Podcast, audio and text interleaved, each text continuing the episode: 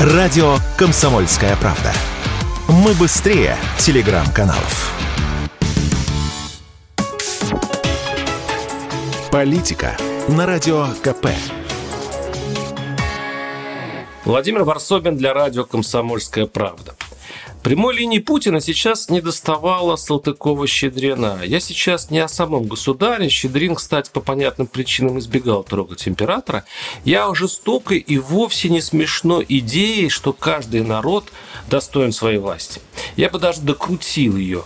Когда-нибудь власть сама поймет, в какую ловушку загоняет ее эта верноподданно послушная масса. Напомню, что вчера Путин принародно усомнился, что аборты необходимо запрещать. Ну, казалось бы, личное мнение, пусть и президента страны.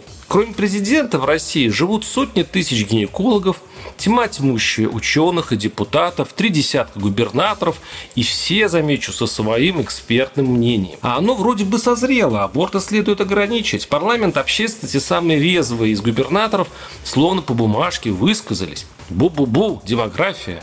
Бу-бу-бу, традиции. Бу-бу-бу, тлетворное влияние Запада, child-free. Астраханская и припнувшая к ней Ярославской области уже подготовили соответствующий законопроект и под аккомпанемент телевизора уже замаршировали в Госдуму. И вдруг президент говорит, а я вот сомневаюсь. И что вы думаете?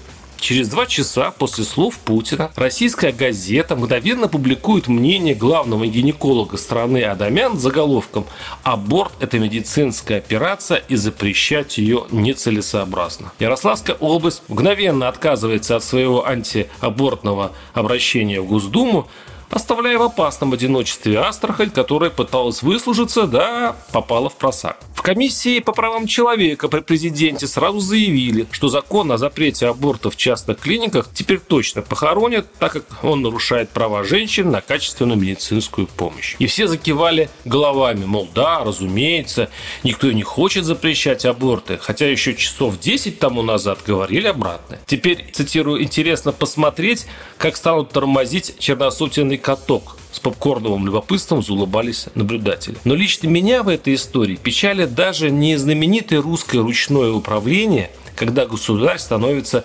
последней преградой дурости и глупости. Ну, что выглядит, конечно, трогательно и искушает последнего заниматься этим бесконечно. А позорное состояние нашего депутатско-губернаторского экспертного сообщества, готового распластаться перед любым властным капризом, лишь бы не расстаться с кормушкой. Вчера депутаты голосовали за, подмигнули, голосуют против. Вчера эксперты угрюмо молчали и не противились, а сегодня по сигналу встрепенулись и заголосили, конечно, это делать нельзя. И однажды, когда власти действительно захочется разобраться, что хорошо для страны, а что плохо, не найдется ни одного смелого человека, который скажет государю правду. И он будет угадывать, какую правду хочет услышать государь.